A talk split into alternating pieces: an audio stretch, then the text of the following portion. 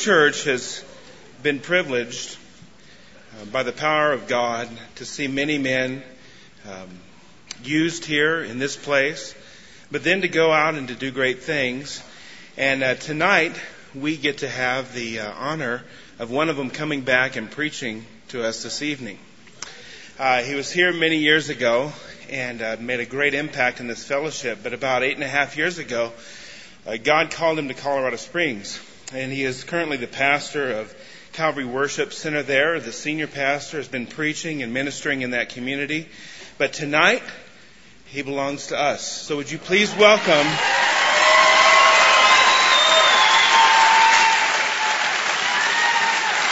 Pastor Al Pittman.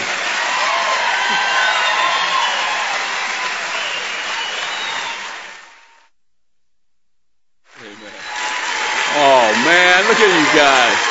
Look at this. Amen. God bless you guys. Amen. Wow. Had a chance to talk to some of you before the service, and this is always a special place for Norma and I because it's where God launched us out and performed a tremendous work in our lives here. And some folks have said, Al, are you going to sing tonight? I'm not going to sing tonight, but We're going to get into the Word of God because I want to be obedient. And first and foremost, I want to also thank Pastor Pete. Amen. Is he doing a wonderful work in here, this church? Amen. Amen. And thank him. And but a lot of the people who've been saying, hey, are you going to sing? I notice they have a lot more gray hair like me. Just kind of, you know, some of us old-timers here. But it's good to see all of you. It's a homecoming. And we love you. And thank you for your prayers. And also another announcement, tonight, my wife, today is her birthday. Amen. Woo!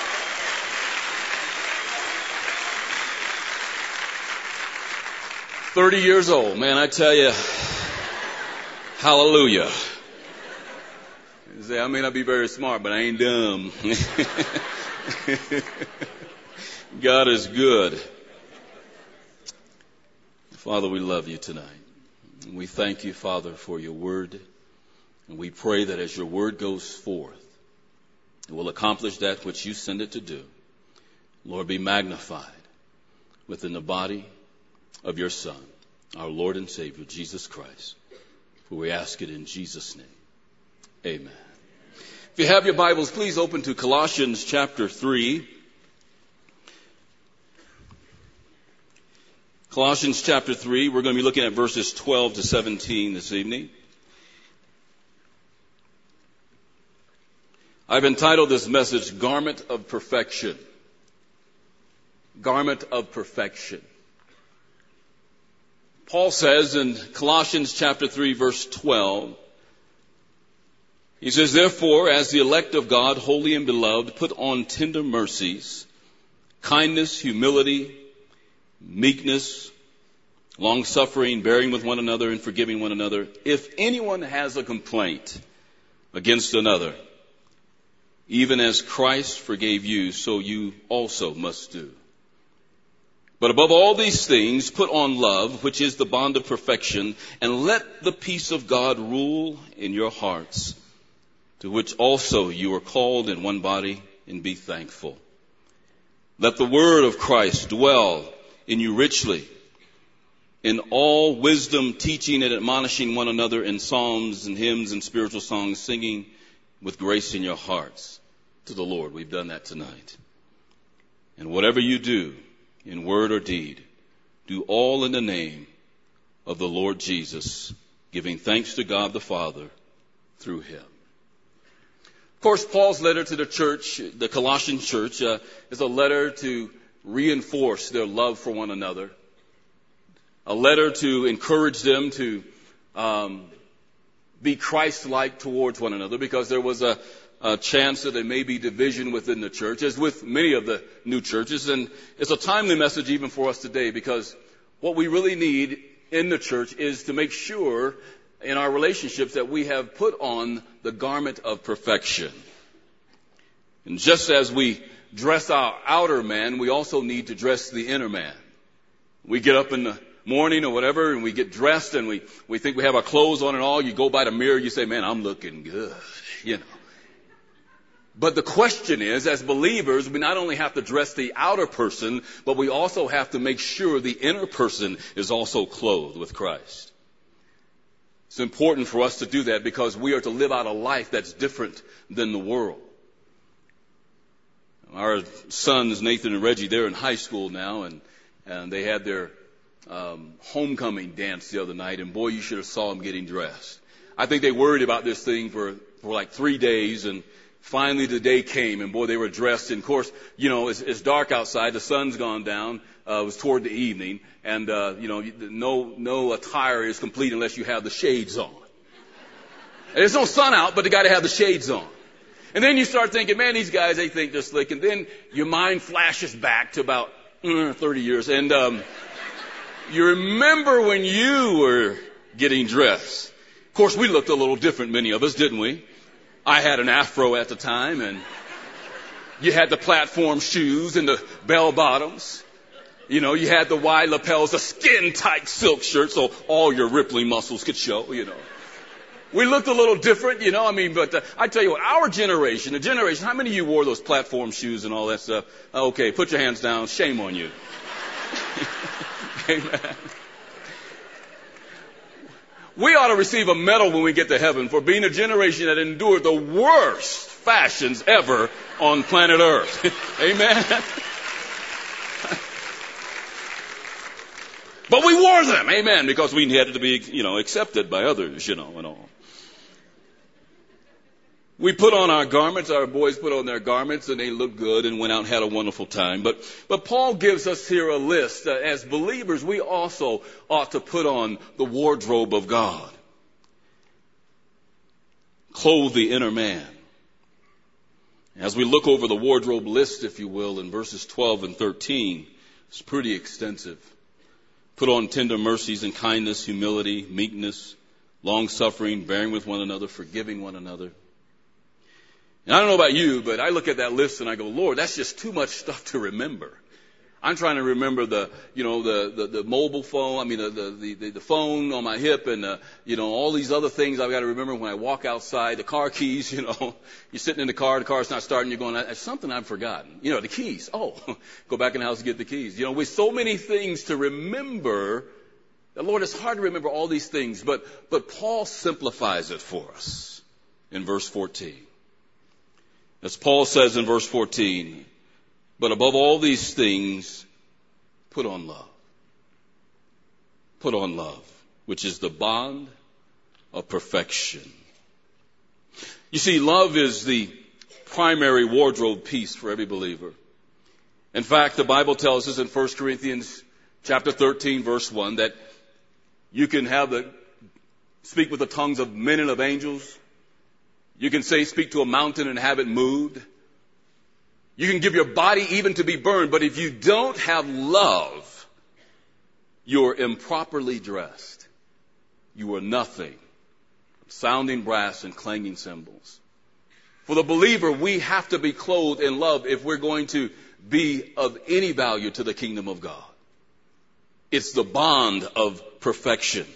In fact, I would go further to say that in God's eyes, even though we may walk in on a Saturday night or a Sunday morning for church and have all our clothes on and think we're looking good and smelling good, feeling good, if we have not taken time to clothe our hearts and our inner person with love, in God's eyes, we are naked. We are to clothe ourselves in the love of Christ. It's essential to our relationships within the body and also in our personal relationships one-on-one. Now, when we talk about love, you know, the Beatles said, all you need is love. The old song back in the 60s, you know, what the world needs now is love, sweet love. You know, everybody's heard that song. It's the only thing that there's just too little love, it said. But the love that it's speaking about here is not worldly love.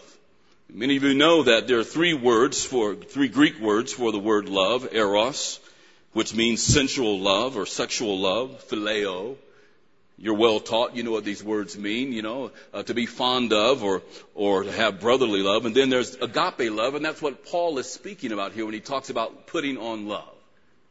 Not just some surface type of a garment, just enough to get by, That love that comes in on Sunday morning and you see someone and they ask you how you doing. Doing great, brother. Praise the Lord. Hallelujah. God bless you. The person's always inviting you over to their house because they love you so much, but they never give you their home address. I'm not talking about that kind of love. I'm talking about a love. Amen. Some of you know what I'm talking about. I'm talking about that love that comes from God. It's a godly love. It's agape love. It's love held in high regard, high esteem.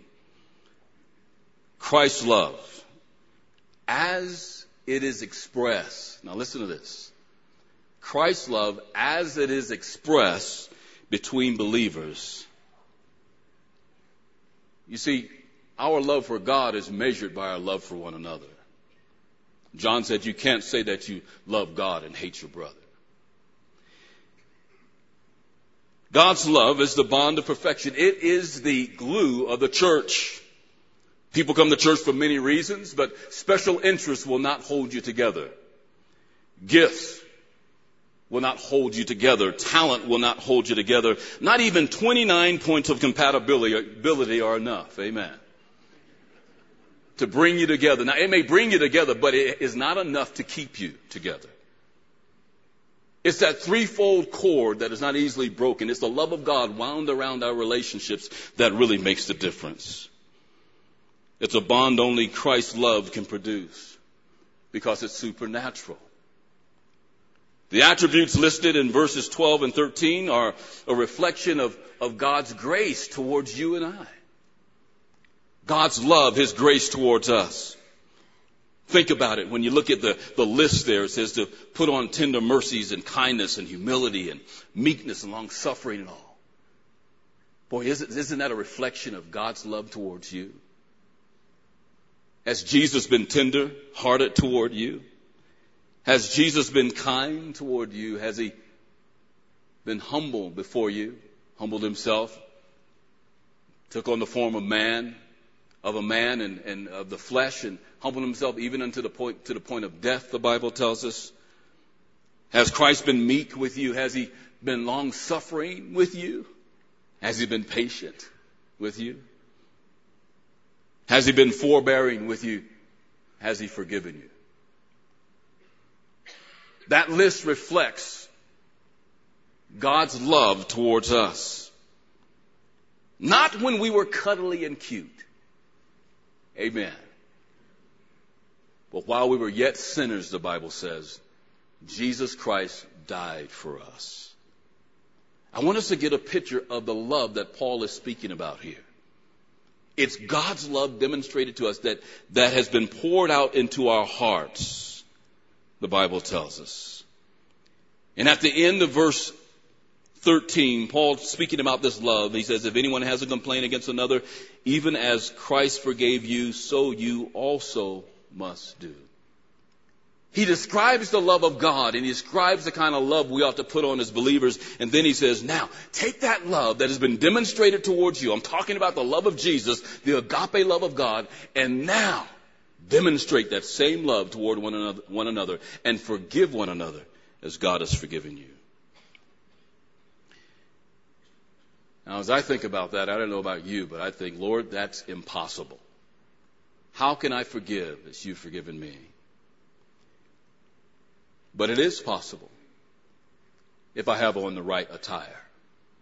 If I put on love, then I'm able to love my brothers and sisters just as Jesus Christ has loved me. But I can't do it because I will it.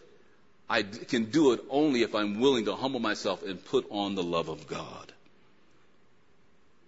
Paul says that we're able to do it even when you have a complaint against someone else. Forgive them. Now, that word there, complaint, in the Greek literally means to blame. To blame others. When God is convicting our hearts many times, the first thing we do is look around for somebody else to blame.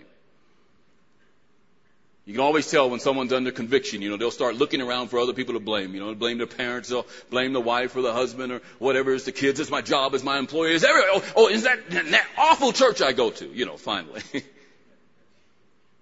They have a complaint. They find it easy to complain rather than to focus on Christ. To complain means to blame. I think of Adam. We all got it honest. When the conviction of the Holy Spirit, when God came into the garden and to Adam, where are you? What did he do? First thing he did was blame the woman. And I love the way he said, Lord, it's kind of a sly deal. You know, sometimes how we blame God, but we kind of do it in a roundabout way. Lord, it's the woman you gave me. Come to think of it. Sometimes we like to blame God in kind of a roundabout way, but it's the reality is that Adam was under conviction. And many times we are under conviction, and that's why we have the spirit of blaming others upon us. We have complaints about others, and rather than loving them and forgiving them, we're blaming them. I think it's always a sign that maybe there's something wrong in here rather than outside. And I go to God and say, Lord, like David, search my heart, see if there be any wicked way in me, and Lord, lead me in the way everlasting. But if you have a complaint, have any complaints tonight? If you have something against one another, Paul says, in the same way that you've been loved, love one another. Now, how can we tell whether or not we are walking in this love? How can we tell whether or not we are clothed with the garment of perfection, with the bond of perfection in Christ towards one another? Paul gives us here, I believe, three evidences listed in verses 15 to 17 that you can find within the life of any believer who has indeed put on love. I want to go over those with you this evening.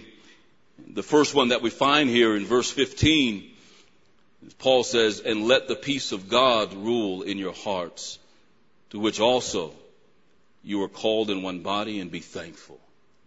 Let the peace of God rule. For those who are willing to put on the love of God, you notice something about them. They have the peace of God in their life. They're not out trying to get somebody else, but they're walking in the peace of God. Putting on a garment of love, the garment of perfection, God's love, promotes a bond of perfection in our relationships. What's interesting is that the word translated here, or the word rule in the Greek language, is an athletic term. Let the peace of God rule. An athletic term, the word rule is an athletic term, and it means to preside at the games and distribute the prizes. One commentator writes this. He says that the peace of God is the umpire in our believing hearts and our churches. When we obey the will of God, we have his peace within. But when we step out of his will, even unintentionally, we lose his peace. Close quote. That's so true. God's peace is like an umpire in our relationships and within our heart. And at the same time, sometimes people have a peace, but it's more of a false peace. A false peace. I remember counseling some folks that have said to me that, you know what, I met this guy in the bar last night, and he's such a wonderful guy. He happened to have a Bible with him. And we prayed about it, and we moved in together, and we just have a peace about it. But it's a false peace. There's some people in the world who have a peace about where they are, but it's not a peace according to the Word of God. It's a false peace. And you have to be careful that you're not living in a false peace. Well, I feel pretty good about myself. What does the Word of God say about my condition and where I am? Because God's Word, the Spirit of God, is the umpire in my life. I've noticed something about umpires. You watch baseball, the umpires, you know, the managers get in their face.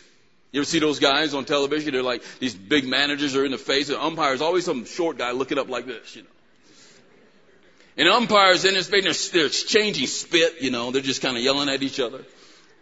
But that umpire has the trump card. He can always say, you are out of here.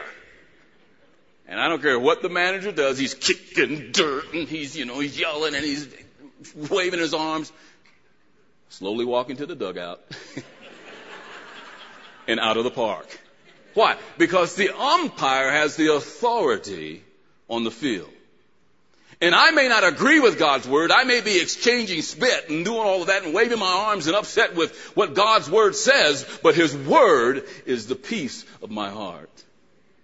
And if I don't walk according to his word, I don't care if I want to change the rules, if I thought it was a ball, it was a strike or whatever, it's still the umpire has the last word. And God's word and his presence, his peace is like that umpire in our life. And if I feel good about something, but it contradicts the word of God, then I will nullify the peace of God in my life. Didn't say you lost your salvation or anything like that, but your relationship and fellowship with God, that peace is gone.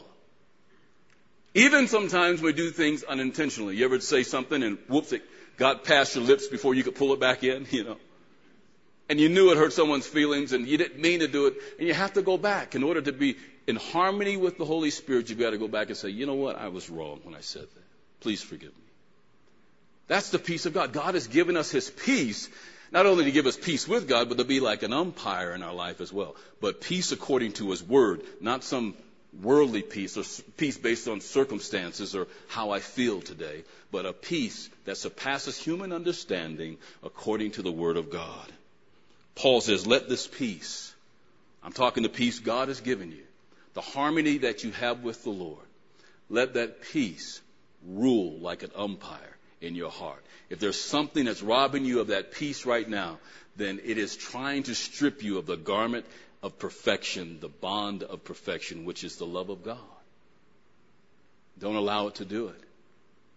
Ask God for his forgiveness, or maybe you need to go to someone and ask them for forgiveness, but let his peace rule. If you desire to wear that garment of perfection, you'll allow the peace of God to rule. The Bible says in Ephesians chapter 4, verse 30 to 32,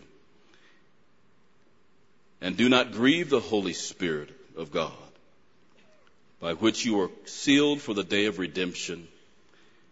Let all bitterness, wrath, anger, clamor, and evil speaking be put away from you with all malice, and be kind to one another, tender-hearted, forgiving one another just as God in Christ forgave you.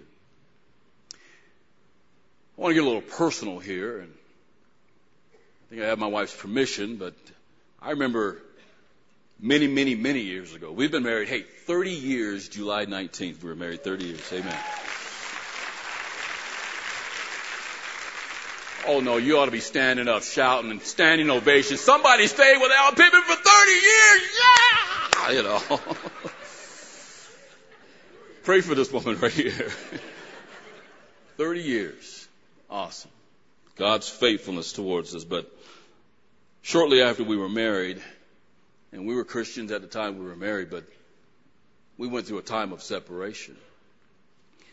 And I remember during that time, and without getting into all the details, there was fault on both sides, but I remember praying one time to the Lord, and I had Norma on my prayer list, right at the top, under God get her.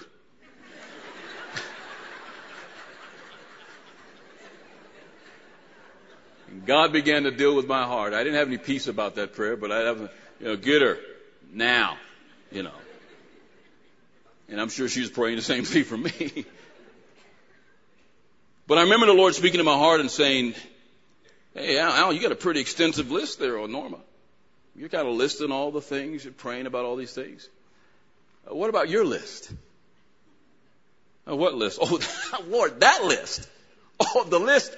You forgave, the one list that you kind of, that one, Lord, you tucked away. That, Lord, we don't talk about that anymore, do we? Well, If you forgive others, I'll forgive you. But if you're unwilling to forgive, then I will not forgive you. Well, Lord, you know, I need your forgiveness. Well, then I want you to take the list and I want you to burn it. I want you to forgive her the same way I've forgiven you. You see, I was held in a prison of bitterness, and God wanted to set me free so that I could love my wife, so that our marriage might be healed. And sometimes we're always looking for the other person to change, and we're looking for the other person to make the move or whatever. But God says, no, you be the first one who's willing to put on the garment of love. Because we came back together, God brought us back together by His grace, not because we had worked it all out and had all the answers. Not because we had taken out all the skeletons out of the closet and examined each one on the therapist's couch, you know. And that's your skeleton. No, that's your skeleton. That's your shin bone right there. That's yours. No, that's not yours. That's mine. No, you know, we didn't argue about all of that. What we were willing to do to imperfect people was to put on perfect love. The bond of perfection. And when we were both willing to put on God's love, God brought a healing to our relationship. You see, folks, that's how the peace of God rules in our relationships. Not because we have worked on it in some way or sort of put some kind of plan or scheme together, but because we have both parties are saying, I'm willing to put on love. And if we're willing to do that, God can heal whatever situation we may be facing. God's peace is there for us if we're first willing to put on love. And secondly, Paul says that those who are willing to put on love, the garment of perfection, are those who are enriched by the Word of God.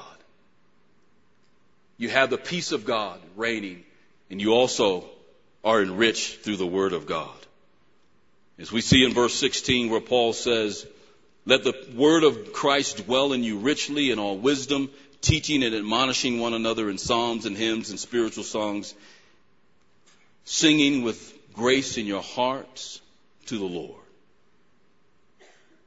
Those who are willing to put on the garment of perfection have a love for the Word of God, God's truth. They're enriched through the Word of God. And Paul points out three ways in which we can detect whether or not the Word of God is dwelling richly.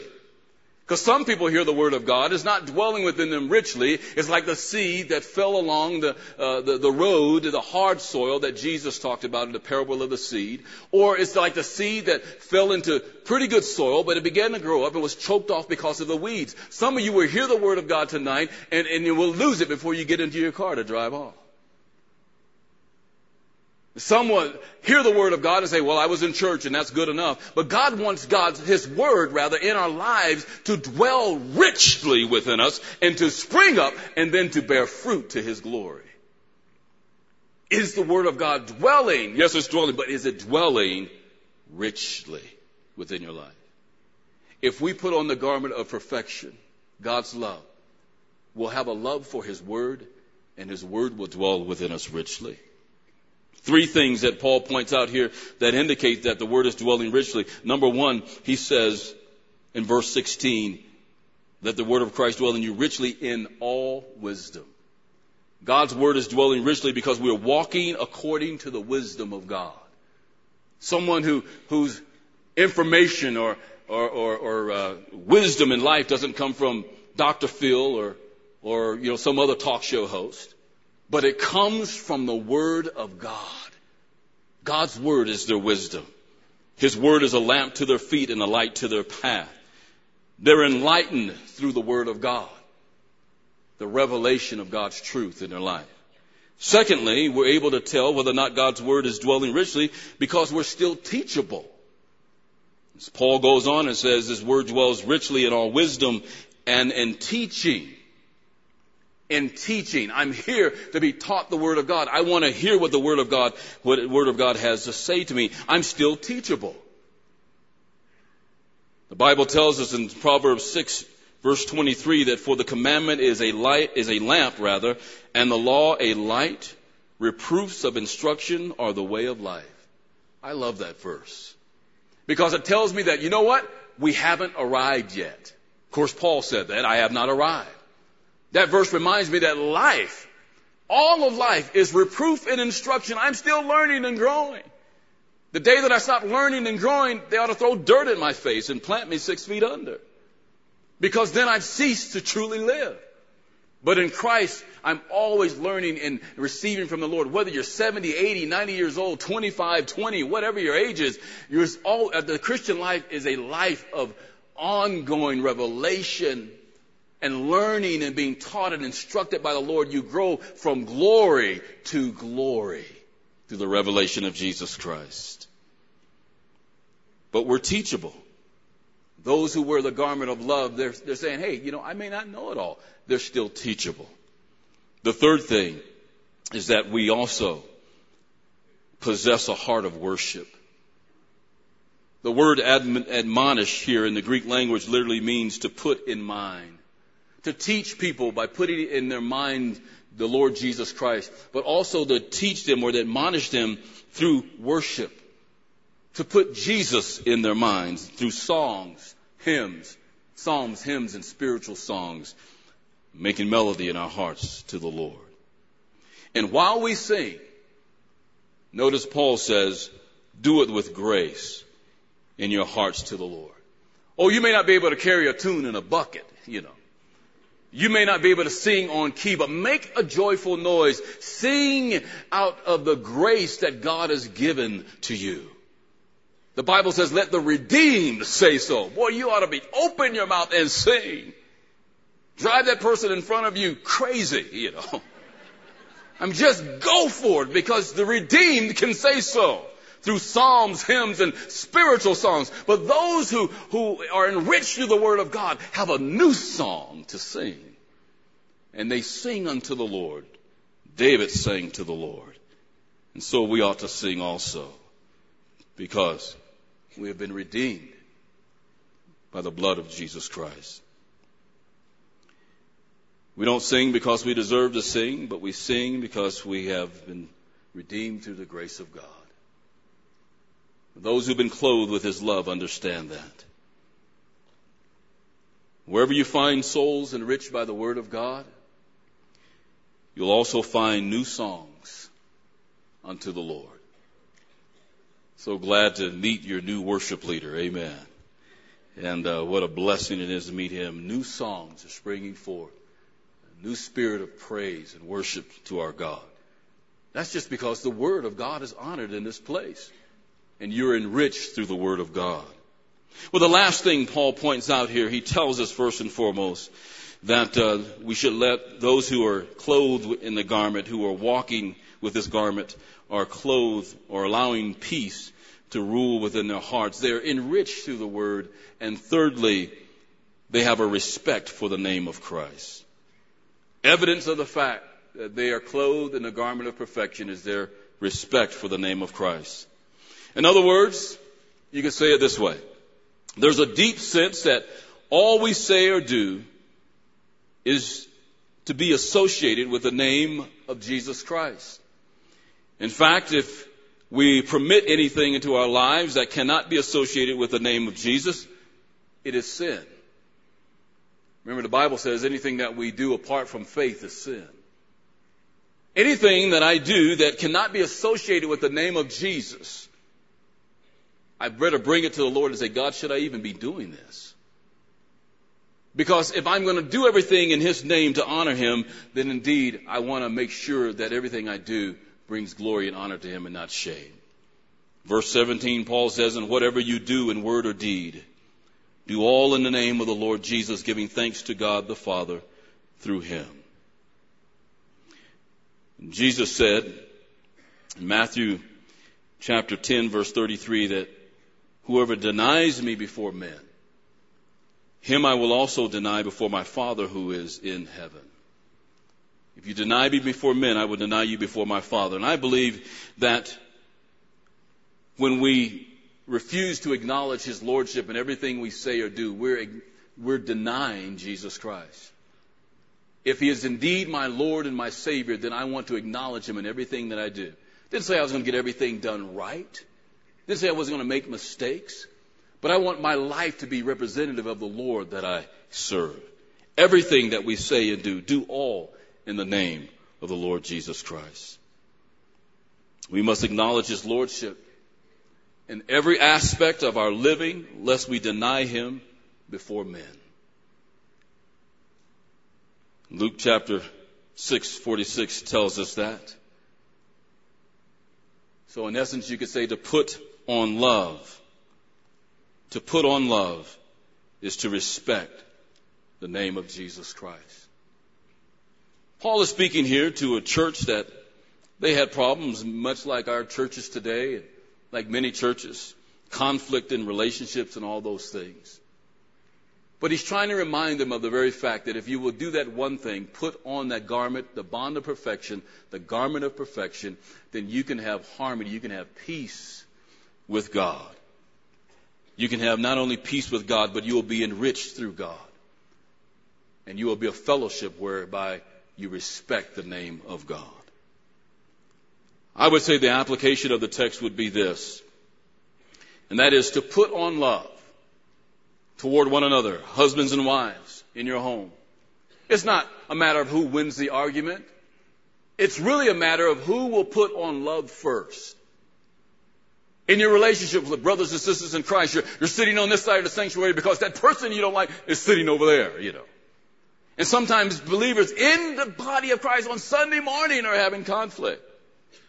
And it's not a matter of who's right or wrong or whatever. It's a matter of who is willing to first put on love. Because love, the Bible says, covers a multitude of sins and faults. You see, to put on love is to liberate the soul. We are free when we put on love to forgive. We don't have to live as a prisoner any longer. In bitterness, and wrath, and anger, dissension in the home, contention in the church. If we put on love, we are free to love one another and to forgive one another. And thus, God is free to heal relationships between one another. Well, how do we begin? I want to share this story with you. It's a short story before I close here. But I thought it was really appropriate for how do we begin to love one another.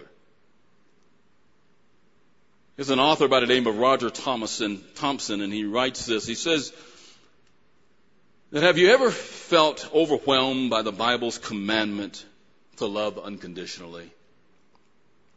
When people ask me, how can I ever start to love everyone like I should? I give the same answer I give those who ask me how they can start jogging.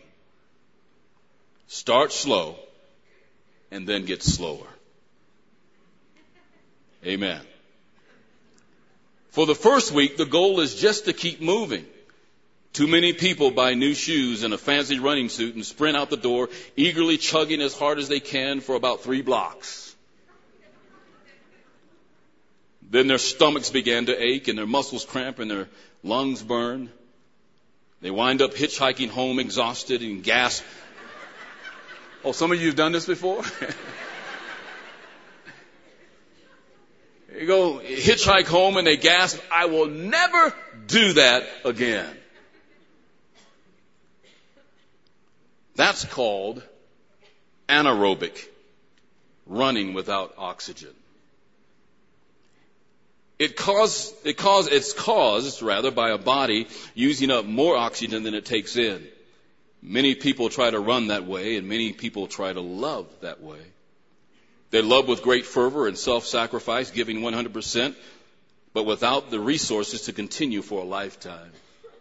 Down the road, they find themselves in pain, gasping and cramped, saying, I will never do that again. Love, like running, must be aerobic. Our output must be matched by our intake. Running requires oxygen, and enduring love requires God's word, his consolation, and his presence.